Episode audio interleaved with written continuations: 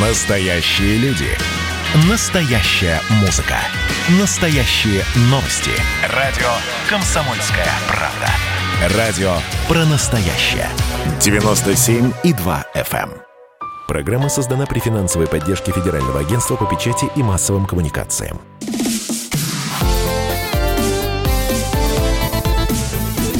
Доброволец. Доброе воскресное утро, уважаемые радиослушатели. В эфире радио «Комсомольская правда». Программа «Доброволец», программа о всем том хорошем, что происходит в нашей стране, о людях, которые являются для нас примером, и о социальных проектах, которые делают нашу страну лучше, чище, красивее. Э, порой, скажем так, привлекая внимание к не самым ярким, э, не самым заметным вещам, от которых и взгляд, может быть, порой хочет скрыться. Но, тем не менее, про это все мы говорим в нашей программе, программе «Доброволец» на радио «Комсомольская правда». Меня зовут Вадим Ковалев. А, я сегодня в студии с потрясающими девушками. Наталья Бокова, начальник службы психологического обеспечения УФСИН России по городу Москве. Доброе утро. Доброе утро. Ирина Кутянова, директор ОНО, Центр программ профилактики и социальной реабилитации. Здравствуйте. Доброе утро. Ну, согласно официальным данным, в нашей стране, вот сейчас вы поймете мое э, приветствие необычное, уважаемые радиослушатели, согласно официальным данным, в нашей стране около 400 тысяч наркозависимых и более 600 тысяч алкозависимых. Это данные официальные. И экспертное сообщество порой называют называют э, цифру много больше, даже в 7-8 раз больше. То есть представьте, порядка 3, 3 э, миллионов человек связано с наркотиками, более 5 миллионов человек связано с алкоголем. Это и взрослые, и дети. И, конечно, любой родитель, э, кто нас сейчас слушает в это утреннее время, хочет, наверное, одного уберечь своих близких, уберечь своих детей от этой заразы. И сегодня мы поговорим о том, как на эту тему с ребенком, наверное, говорить, э, как э, вести профилактику, и поговорим о откуда берется подростковая преступность, тоже такая зараза, э, избавляться от которой активней недавно призвал наш президент Владимир Путин. И еще раз приветствую наших уважаемых гостей, и я хотел бы Ирину Кутянову прежде всего спросить, а вот как вы помогаете подросткам, которые находятся в конфликте с законом? А с 2015 года а, совместно с уголовно-исполнительными инспекциями УФСИН России по городу Москве у нас реализуется программа социально-психологической адаптации для подростков, которые вступили в конфликт с законом «Школа жизни». И эта программа направлена на подростков, которые оступились, может быть, один раз совершили правонарушение, какие-то нетяжкие. Она направлена на то, прежде всего, чтобы подросток не совершал повторных правонарушений, во-первых, а во-вторых, чтобы он нашел себя в этой жизни. А, мы с ними занимаемся профориентацией, а, психолог занимается тренингами по программе, 8 а, занятий, 2 месяца. И, соответственно, если у подростка все хорошо, то он может потом получить получить хорошую характеристику от психолога нашей организации, от э, куратора со стороны УСИН, и уже с этой характеристикой выйти в суд для получения условно-досрочного освобождения. Ничего себе. Вот таким образом, да, то есть подросток может фактически сделать выбор, а, сделать шаги по направлению э, к другой жизни, к нормальной жизни, и, соответственно, он э, может, ну, как бы вернуться, да, к тому, чтобы просто быть нормальным человеком. А вот если сделать шаг назад, Почему, собственно, подростки приступают к закону? Вот какие основные причины правонарушений, э, Наталья Владимировна? А, ограничения, которые накладывает суд в приговоре, могут заключаться в разные моменты. А, установление периода времени, когда запрещено покидать квартиру или дом, запрете посещения ряда общественных или развлекательных мест, определение географических рамок в пределах Российской Федерации – фиксирование обязательных социальных повинностей, которые могут быть работа, учеба или общественная деятельность, запрете злоупотребления алкоголем, исключение приема наркотиков и назначение принудительного лечения от патологического пристрастия к алкоголю или психоактивных веществ. Ну, это уже э, меры, да, собственно, э, которые применяются, чтобы человека на путь истины, что называется, вернуть. А вот из-за чего ребята приступают к закону? Это причины в чем? В семье, это окружение. Вот основные. Понятно, что там, да, все, все люди несчастны по-своему, да, и каждая там трагедия имеет свой особый почерк, но тем не менее, вот какие-то есть, наверное, э, причины основные? Ну, основные причины правонарушений среди подростков – это те, которые э, можно отнести к дурной компании. А как типичным для подросткового возраста является стремление принадлежать группе, а не быть отвергнутым. На, по статистике у нас 13 преступлений совершено в одиночку, а остальные преступления групповые. 37 совершены в паре, 47 в группе, 3-4 человека. И всего 3 человека, 5 и более – у большинства подростков отмечается проблема отношений в семье. В полных семьях живут 25 подростков, 60 имеют неполные семьи.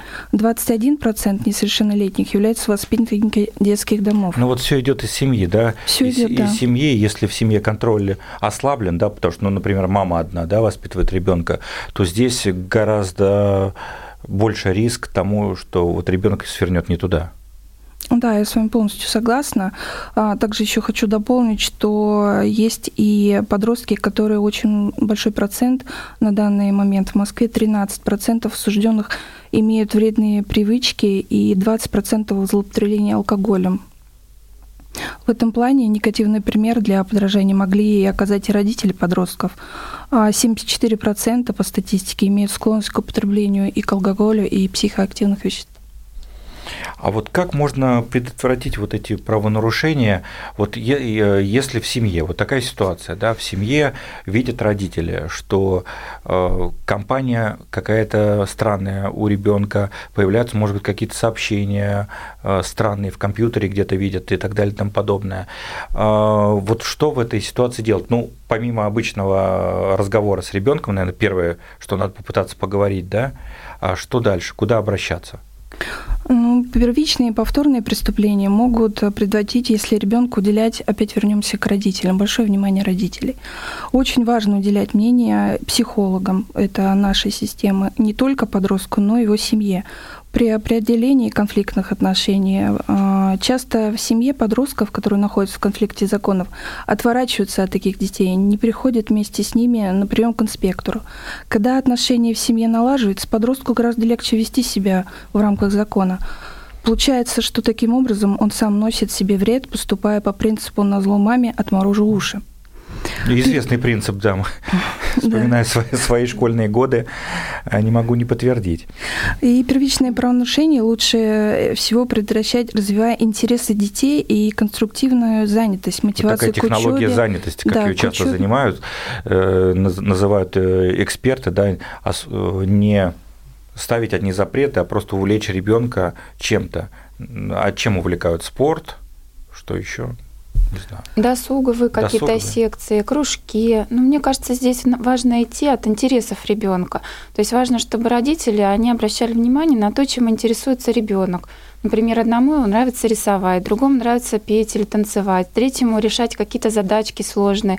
И родители а, должны идти навстречу своему ребенку, то есть не навязывать какую-то свою. То есть вот я, например, мечтала там а, учиться в музыкальной школе, но что-то не, не вышло, да, и я, например, своему ребенку буду навязывать обучение в музыкальной школе. Это вообще наше любимое, да? Да. Что первое образование – выбор родителей.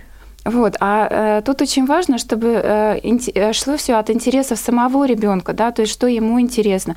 И родителям очень важно это все поддерживать.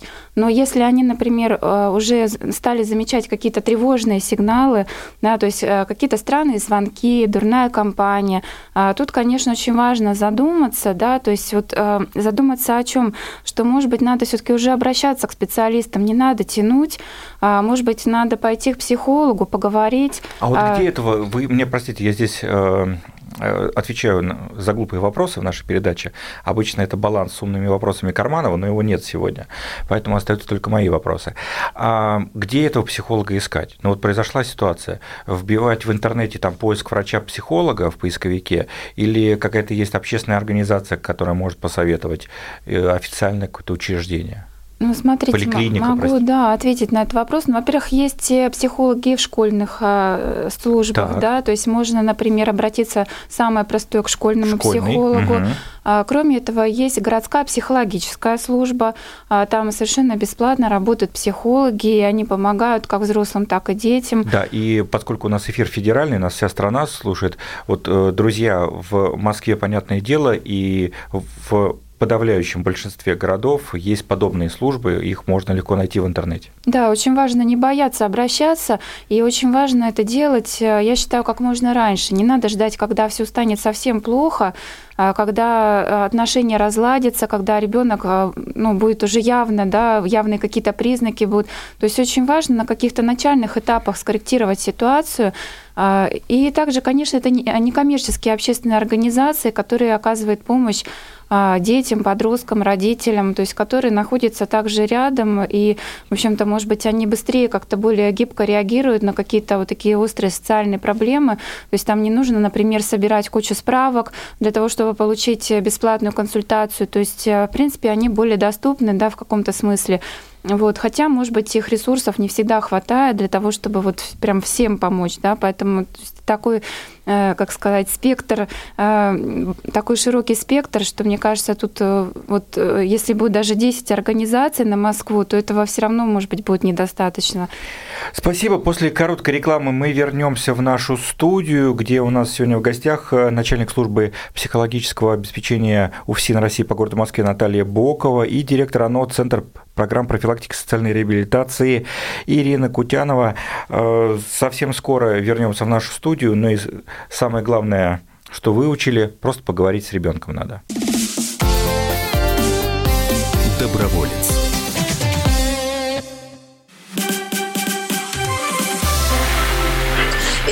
Начало.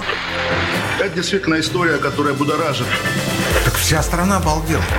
И Россия родина слонов, она от океана до океана, да, и мы, мы всегда правы, мы никогда не сдаемся. И самое главное, что же будет дальше? Комсомольская правда. Это радио.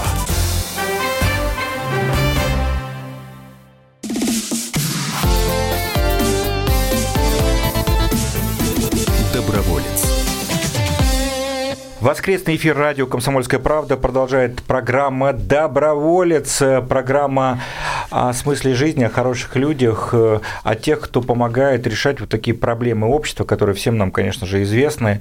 Это и наркозависимость, алкозависимость, и вовлечение в преступный мир. Об этом мы сегодня говорим с нашими гостями. Наталья Бокова, начальник службы психологического обеспечения УФСИН России по городу Москве, Ирина Кутянова, директор ОНО, Центр программ профилактики профилактики социальной реабилитации. Не устаю повторять э, слова великого Алексея Алексеевича Венедиктова, который, как учитель с 20-летним стажем, э, говорит, что на ребенка влияет три институции – школа, семья и подворотня. Вот э, сейчас в школе ведутся какие-то программы, направленные на профилактику подобного поведения? Насколько они адекватны? В рамках программы ОБЖ, это основа безопасности жизнедеятельности, а, включены на сегодняшний момент уроки по профилактике а, вредных привычек, также приходят наркологи, приходят психологи, и мы тоже приходим в школы. Но я что хочу сказать, что, конечно, бывает, что всего этого недостаточно. И, конечно, очень важно развивать какие-то новые, интересные для подростков, понятные для них, но в то же время безопасные форматы а, профилактики, и не только с ними, но и с родителями очень важно общаться, рассказывать о признаках, о том, как выявить. Потому что у нас часто родители как будто, знаете, живут, иногда кажется, что на другой планете. То есть они часто узнают самые последние о том, что ребенок, например, что-то начал употреблять, или, например, когда мы работаем совместно с уголовно-исполнительной системой, а, часто мы видим, что подросток, он, например, один, без родителей, приходит отмечаться а, в инспекции. Родители его не сопровождают, то есть они как будто бы отворачиваются от него или у них опускаются руки. Но хочется сказать, что как раз-таки наоборот, подростку, если он попал в какую-то беду, а, если он даже вступил в конфликт с законом, ему очень нужна поддержка семьи, конечно же. И очень важно не только с детьми работать, но и с родителями. Вот. Могу рассказать, вот у нас этого года начал работать э, родительский клуб по развитию э, навыков родительской компетенции «Счастливы вместе». А, и как раз сегодня вот у нас проводятся занятия на базе семейного центра «Печатники» а, с родителями деток, которые состоят на социальном обслуживании, ну и со всеми желающими. И э, темы там самые разные. То есть, например, как разрешать конфликтные ситуации, как выявить употребление э, психоактивных веществ у подростков, да вообще вот о, о особенностях подросткового возраста. А, многим родителям интересно, и они говорят, что им действительно нужна эта информация, информация, что ее не хватает. Да, и надо, конечно, об этом больше говорить, потому что настолько стали доступны наркотики, про алкоголь-то вообще молчим, да, наркотики настолько благодаря интернету в кавычках стали доступны, это просто ужас, и ребята имеют доступ фактически, да, вот к этой э, всей сфере посредством закладок, но об этом много говорят, об этом все знают, но, к сожалению, об этом родители узнают либо последние, либо делают вид, что они не знают, да, знаете, я могу вот немножко тоже прокомментировать вот эту ситуацию. Мне кажется, что, знаете, есть тут страх. Да, вот за этим якобы неведением стоит страх а, того, что правда вскроется, и что же потом делать, а что же с этим делать. И получается иногда, что родители самые последние узнают о том, что, например, их подросток употребляет наркотики. А вот недавно у нас была такая ситуация, что а, мама ну, вот через пять лет только узнала о том, что ее ребенок начал употреблять наркотики.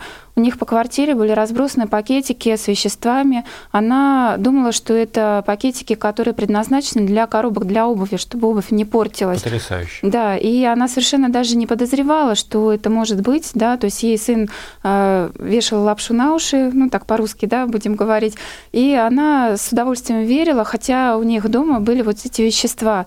Поэтому, конечно, я считаю, родители, особенно подро- э, детей подросткового возраста, они должны знать, во-первых, да, и э, что это, что это есть, что это есть рядом, знать признаки употребления, знать, куда обращаться, что с этим делать.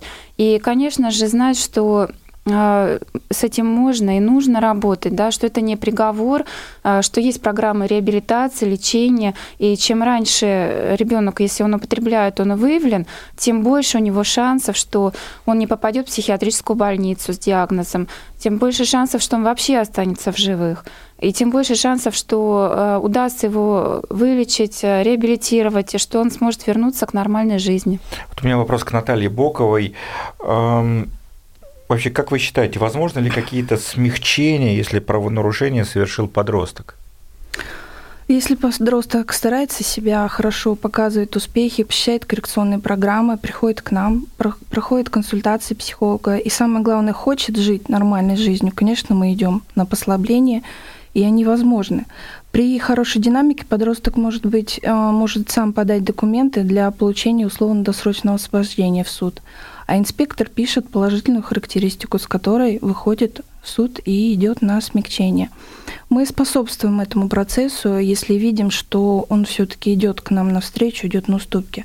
Лучше, чтобы на, этом условной, на этой условной судимости он раз и навсегда осознал, что, нужно совершать, что не нужно совершать правонарушение.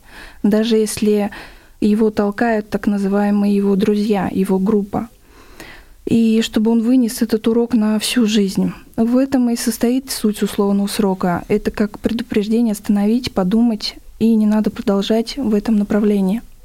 Я вот знаю, такой формат э, довольно активно используется, экскурсии для ребят, которые вот совершили какое-то преступление, правонарушение, там, Можайскую колонию, да, вот если мы про Москву говорим, в подобные места. Вот сейчас эта практика, э, собственно, существует? Да, мы проводим экскурсии э, на данный момент в изолятор номер пять, где находятся сейчас у нас несовершеннолетние дети. Да, это есть место быть. И это проводит на хорошую профилактику ребят, и они, когда выходят оттуда, они осознают, на каком они сейчас на данном этапе, что есть э, решетка и есть другая сторона жизни. Потому что, опять-таки, вспоминаю, ну, не знаю, там нашу подростковую, да, среду, там, ну, еще там 15 лет назад, 20 лет назад, когда мы там учились, всегда были какие-то ребята, у которых э, было, ну, скажем так, некое увлечение подобной романтикой, да, там какие-то песни, там, да, какие-то в три аккорда, э, какие-то э, символические объекты и так далее и тому подобное. Но вот подобные программы позволяют всю эту романтику, конечно, показать в истинном свете. Ну и очень важно, конечно, чтобы и ребята, и взрослые, родители, чтобы они знали, объясняли своим детям о том, что любое правонарушение, которое зафиксировано уже, да, то есть по которому э, уже протокол составлен, да, ребенок, например, поставлен на учет сначала в комиссию по делам несовершеннолетних, а если какой-то проступок, или уже суд состоялся, то а, все эти моменты, они уже накладывают огромные ограничения а, на будущее а, любого подростка. И, например, протоколы полиции, они хранятся практически всю жизнь. То есть они хранятся более 50 лет. И это значит, что, например, вот ребенок вырос, он, например, отучился, он хочет трудоустроиться, там, на работу куда-нибудь там с детьми или там, да, может быть, правоохранительные органы, на госслужбу. И первое, с чем он сталкивается – а принеси-ка справочку из МФЦ о том, что э, ты не судим, о том, что у тебя отсутствуют приводы в полицию в связи с употреблением наркотиков. И если такую справочку э, ну, он не может представить, да, что там все чисто, то его уже могут не взять на, на работу. Поэтому, э, конечно, очень важно думать на три шага вперед, да, то есть думать о своем будущем, о том, что сначала у человека все пути открыты, но своими действиями он волей-неволей, он сам себе закрывает а, да, возможности свои. И э, прежде чем что-то сделать, очень важно вот об этом, конечно, думать, да, то есть, э, что когда ты это сделаешь, то уже там, может быть, ты не сможешь уже работать там, например, в спецназе, там, не знаю, в полиции. Вот у нас некоторые ребята, они говорят, я бы хотела работать в спецназе. Ну, вообще бюджетная сфера, чего же там греха таить, да, она особенно во многих регионах, э, ну, является таким, э, безусловным выбором для многих, да, потому что стабильная зарплата, какие-то льготы, там, жилплощадь и так далее и тому подобное. И в этом смысле, конечно, человек сам себе отрезает возможность для дальнейшей карьеры. Ну, многие ребята, да, когда они видят альтернативу, они говорят, я бы хотела работать, например, кто-то с детьми хочет в детском садике, а кто-то хочет, вот, например, себя показать с лучшей стороны, да, то есть там быть а, сотрудником спецназа или полиции. Но если, например, уже человек запятнал свою репутацию, то уже вот это будущее, оно ставится под большой вопрос. И даже если у ребенка условно досрочно, уже не всегда возможно вот достичь вот этих целей. Хотя, конечно, это тоже безусловно, вот если он получает условно досрочно, долгосрочно, чисто психологически, мне кажется, э, мне кажется, что уже становится ему легче, что он уже ну, как бы сказать, не осужденный, а он уже просто обычный подросток, он не поражен в правах, э, он такой же, как все. И у нас даже некоторые ребята, кто выпускался вот из программы «Школа жизни», они говорили, знаете, ну, э, почему ты хочешь участвовать, почему ты участвуешь в этой программе. Это же добровольно, никто же не, не заставляет да, ребенка. А, они говорили, потому что я просто хочу быть таким же, как все не каким-то, знаете, вот сверх там героем, там, а просто вот я хочу быть, я хочу поверить в то, что я могу быть просто таким же ребенком, так же, как все жить. И на самом деле это очень важно, да, то есть а, то, что ты а, не отверженный какой-то, да, человек, да, не на обочине жизни, да, а то, что ты можешь двигаться дальше, да, вместе со всеми и реализовывать свои какие-то цели, а, да, и, ну, в общем-то, в положительном ключе. Спасибо. У нас э, Продолжается эфир программы «Доброволец» на радио «Комсомольская правда». Спустя небольшую паузу мы к вам вернемся. Мы сегодня обсуждаем тему подростков, которые находятся в конфликте с законом, как им помогать, как им э, помочь выбраться из этого э, мира на сторону света. Поговорим после небольшой рекламы. Не переключайтесь. Доброволец. А вот о чем люди хотят поговорить, пусть они вам расскажут, о чем они хотят поговорить. Здравствуйте, товарищи! Страна слушай! Вот я смотрю на историю всегда в ретроспективе. Было, стало. Существует человек, который поставил перед собой цель, да, и сделал то, что сегодня обсуждает весь мир. Комсомольская правда. Это радио.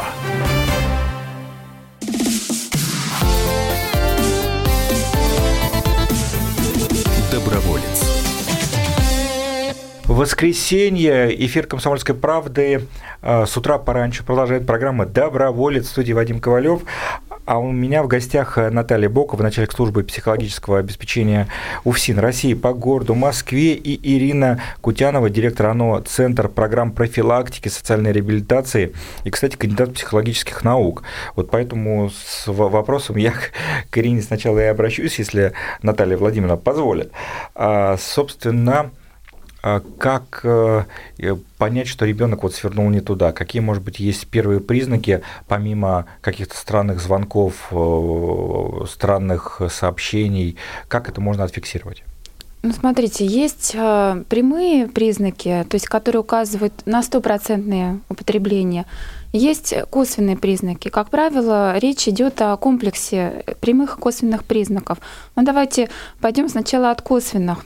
Как правило, когда есть подросток начинает употреблять психоактивные вещества, а мы сейчас об этом говорим, а, то а, у него, как правило, меняется круг интересов. Если ему было интересно, например, заниматься спортом, учиться, то у него резко пропадает интерес ко всему этому. Это первое. Второе. У него меняется компания. Если до этого у него более-менее была хорошая компания, то сейчас а у него странные ребята, он с ними разговаривает на каком-то непонятном сленге, а, то есть, как правило, такие ребята шифруются, а, да, может пропадать куда-то вечером, например, может как-то туманно объяснять свое отсутствие, да, например, а далее у ребят, которые употребляют, у них а, а, резко меняется режим дня режим питания. То есть они, например, могут сутками не есть, сутками не спать, а потом наоборот, да, то есть они могут съесть полкастрюли борща в холодильнике, да, и их потом, например, не разбудить. Или, например, бывает так, что дети засыпают прямо в туалете школы, то есть это тоже не очень хороший признак. Бывает так, Совсем что... нехорошее. Что, что что говорить тогда? Бывает так, что а, также а, подростки, у них меняется эмоциональный фон, да, то есть а, наркотические средства, они меняют эмоциональный фон человека, раскачивают, да, и а, когда без причины, да, смех, а, да, меняется эмоциональное состояние подростка, он становится либо слишком подавленным, либо слишком а, раздражительным, либо наоборот слишком веселым без причины, а, то в комплексе с другими признаками, да, это тоже может насторожить. Ну и, конечно же, есть явные признаки, да, явные признаки это когда ребенок ведет себя так, как будто он выпил алкоголь, но без но запаха, без запаха алкоголя. Угу. Да, то есть, например, у него изменяется походка, у него изменяется речь, она становится бессвязной, он э, теряет ориентацию в пространстве, он не реагирует адекватно на обращенную к нему речь. У него так или иначе всегда изменяются зрачки. А, они либо сужаются, либо расширяются, либо становятся мутными. А, и а, под воздействием психоактивных веществ эти зрачки, они не изменяются. Да? То есть вот тоже такой очень явный признак, который уже указывает на стопроцентное употребление. То есть, если родители сомневаются, если они видят, что с ребенком что-то не так, они могут просто его подвести к свету, посмотреть, изменился ли зрачок или нет. Если зрачок не изменяется, то есть нету светоадаптации, соответственно, это значит, что есть факт употребления. Ну и, конечно же, если родители сомневаются, они могут сделать экспресс-тесты на психоактивные вещества, либо... Они в аптеках продаются? Да, есть в аптеках тесты, которые а, показывают на определенные группы психоактивных веществ, а, либо а, съездить в лабораторию, соответственно, там эти тесты также проводятся, они более точные, они бывают разные, да, но более точные это тесты по анализу крови, а, которые э, точно определяют уже наличие тех или иных веществ в крови. Но часто родители боятся делать эти первые шаги для вот выявления проблемы, опасаясь, что да, эти данные сразу попадут в полицию, да, и, и сразу какие-то на, на, будут наложены ограничения, может быть, на ребенка какие-то проблемы, да, они ему, э, собственно, навлекут на его голову. Насколько анонимны вот такие тесты? А если родители покупают их в аптеке, делают сами, то, естественно, это анонимно. Да? Если, опять же, родители обращаются и оплачивают эти тесты в лаборатории. Также это проводится анонимно. Да и постановка на а, наркологический учет, или правильно называется диспансерное наблюдение, оно может происходить только с согласия а, ребенка, если он достиг 14 лет, либо законного представителя, если ребенок, ну то есть родитель или опекуна, если ребенок не достиг еще этого возраста. Поэтому в любом случае опасаться не стоит. И за одну консультацию нарколога а, никто ребенка на учет не поставит. Поэтому а, не нужно бояться. Да, Очень лучше, важно. Лучше тут да, проверить, да, убедиться, какие-то новые знания да, для себя. Да, и вот самый важный признак, который вот я не успела назвать, это, конечно, когда родители э, случайно, да, или ну как-то вот обнаружат, может, выпал из кармана вещество, да, то есть какие-то пакетики странные, какие-то таблетки, а, которые врач не прописал, а, ну, то есть какие-то вот странные вещества, а, которые видят, да, иногда ампулы и так далее. И, конечно, все это должно очень сильно уже насторожить родителей, да, они обязательно должны разобраться в этой ситуации, обратиться к специалистам для того, чтобы уже специалисты могли оказать помощь. Да, нужно иметь в виду, что на начальных стадиях Э, подросток, э, э, с подростком достаточно амбулаторной работы, но если подросток уже давно употребляет, то есть уже больше, там, например, нескольких месяцев, то ему уже, конечно, уже нужны программы лечения и уже стационарная реабилитация. А, поэтому, конечно, очень важно, чем раньше, тем меньше вмешательства. Ну, это вот как с любой болезнью, да, чем раньше ты ее диагностируешь, тем больше шансов нормально восстановиться. Спасибо большое. Вот переходя к Наталье, я бы, наверное, еще один признак выделил. Вот если вы видите у подростка подростка какие-нибудь предметы роскоши, скажем так, да, может быть, дорогие смартфоны, может быть, что-то подобное, какие-то вещи, но всегда есть э, вопрос, откуда он их взял да, поэтому тут тоже обращайте внимание, дорогие друзья, если он работает и, и как раньше говорили, разгружает вагоны по вечерам, это одно, а вот зачастую бывает абсолютно иначе. Я хотел э, Наталью Владимировну вот что спросить. Как вы считаете, надо вообще наказывать подростка, если он совершил правонарушение, или ему нужно оказывать помощь? При совершении правонарушений подросткам наказание однозначно уже имеет место быть. Э, беззаконность порождает новые преступления. Это путь к самым тяжким последствиям. Так как уже устроена наша психика, человек, который совершает преступление впервые, подразумевает, что возможно наказание. Когда это не происходит, он морально готов на новые преступные дела. При исполнении наказаний мы действуем прежде всего на основании закона. Меру взыскания определяет суд, поэтому мы и работаем с судебным решением – Одной из главных задач нашей работы является профилактика повторных правонарушений, особенно среди подростков. Поэтому наша задача, конечно, помочь подростку встать на правильный путь. При работе с несовершеннолетними важным фактором является комплексное сопровождение, как вот сказала Ирина Петровна, в которых обеспечен данный фактор э, сотрудничества с территориальными органами, как Минобороны России, Минкультуры, Минспорта, России, Росмолодежи, Росцирка и других, Одной из задач взаимодействия является организация совместных мероприятий, направленных на предупреждение правонарушений и антиобщественных действий осужденных, а также оказание социальной и психологической помощи.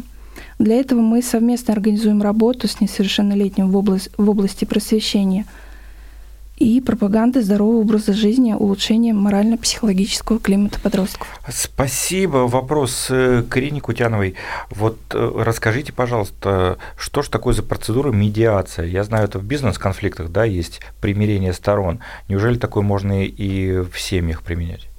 Конечно, сейчас очень большое распространение получает действительно процедура медиации в случае, когда а, конфликтуют а, члены семьи, да, особенно часто конфликты случаются между подростками и родителями, или, например, ситуация развода между родителями, дети тоже страдают в этой ситуации. Еще как, да. И бывает, что дети совершают правонарушение, а для того, чтобы отвлечь внимание, ну, как громоотводы, да, то есть они берут на себя вот эту негативную энергию конфликта между родителями, ну, или как играет роль козла отпущения.